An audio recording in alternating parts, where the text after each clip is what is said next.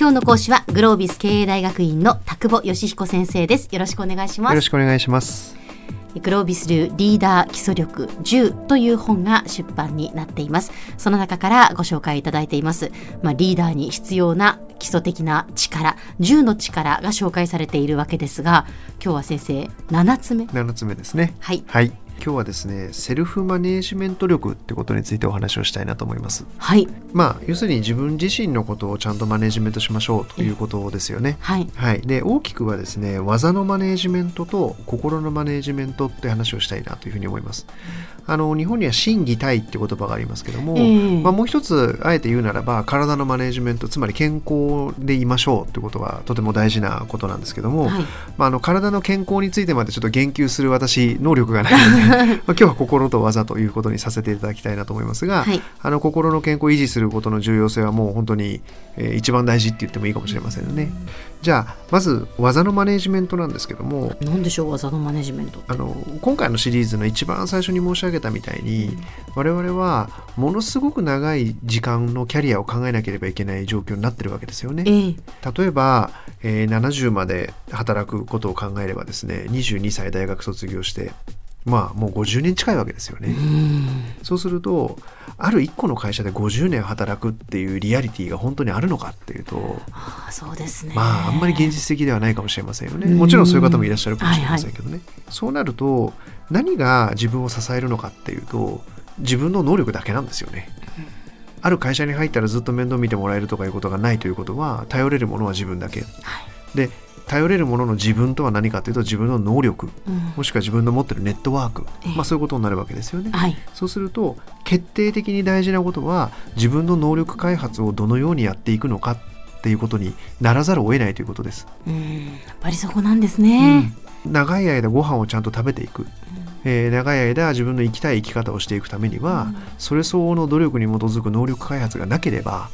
雇ってくれる会社もないでしょうし、はい、もしくは自分で商売を始めてもうまくいかない可能性が高いようなそんな気がします。なのでまず自分はどういう方向に向かっていきたいのかというようなキャリアビジョンみたいなことはもちろんそうですけども、はい、それに並行して自分の能力をどういう分野でどのように高めていくのかということについてやはりこう高い意識を持ちながらこうチャレンジし続けるっていうことの必然性がちょっと昔に比べるとですねものすごく高まってるんだと思うんですよね。今グローバルグローバルって言葉を聞かない日はないと思いますけども、えー、どんどんどんどんこれからの若い方はですねライバルが例えば外国の方になるわけですよね。はい、まあ10億人以上の人口を抱える中国、インド、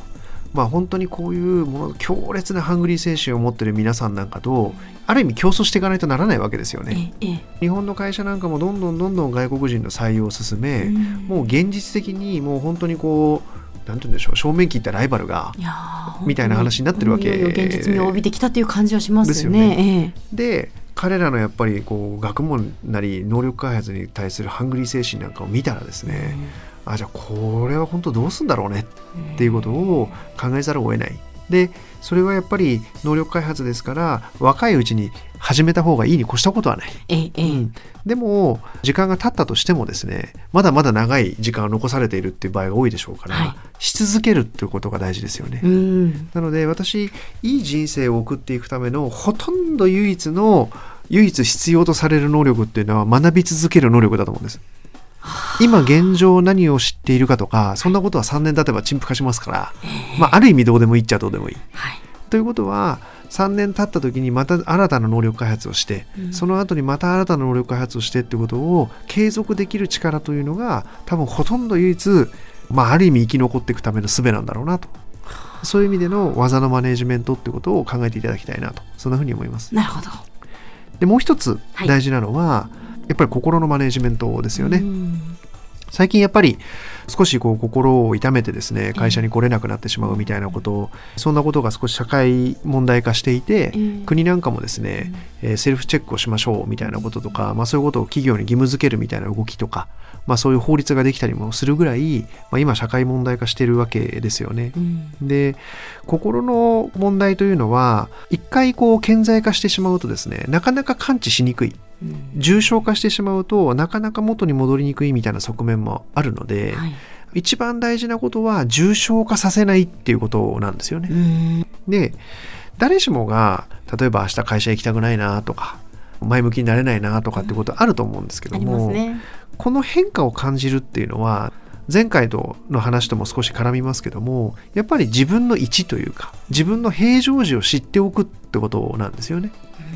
で自分の平常時と著しくやっぱりかけ離れた時にあれなんかおかしいなって思えないと、はい、例えば病院に行くなら病院に行くっていうアクションにもつながらない。はいはいうん、全然大丈夫って信じたい自分もいたりとかするわけですけども、うんうん、やっぱりその自分の位置を知った上でその差からあの適切なアクションを取るっていうことにつながっていきますから、うん、自分の平時を知るってことに注力していただきたいなというふうに思います。なるほどで同じことがメンバーについても言えるわけです。えー、はいはい例えばそのなんか少しおかしそうだなとかなんかちょっとこう不安不安抱えてそうだなみたいなことも普段の彼なり彼女なりの状態を知らなければこう分かんないわけですよね。でその普段を知らないってことがリーダーにとってはマネージャーにとっては決定的にまずいことであって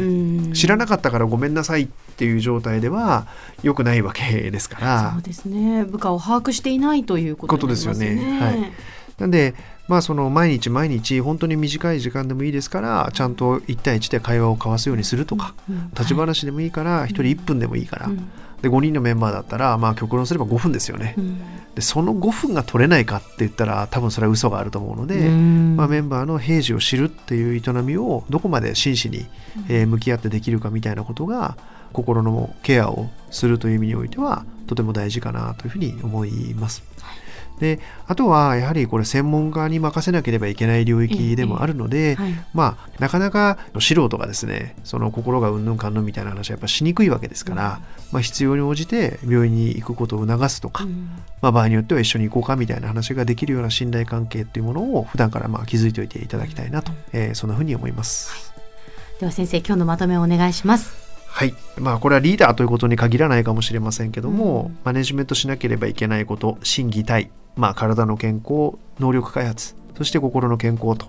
こんなものをですね、ちゃんとバランスよくやらないと、結局はいい時間が過ごせなくなってしまいますから、うん、そんなことにぜひ気を回していただきたいなと思います。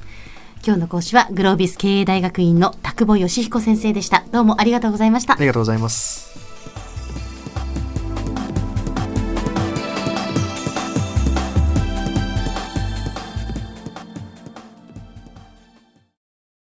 ゾクゾクグイグイメラメラつながる。ゾワゾワ。ハラハラ。メキメキ。つながる。ズキズキ。モワモワホカホカつながる。キリキリ。ザワザワキュンキュン。ガンガン。ワクワク。ウズウズドキドキ。ルンルン。バクバク。九州人のいろんな気持ちつなげます。九州から輝こう。キラキラつながる。 QTnet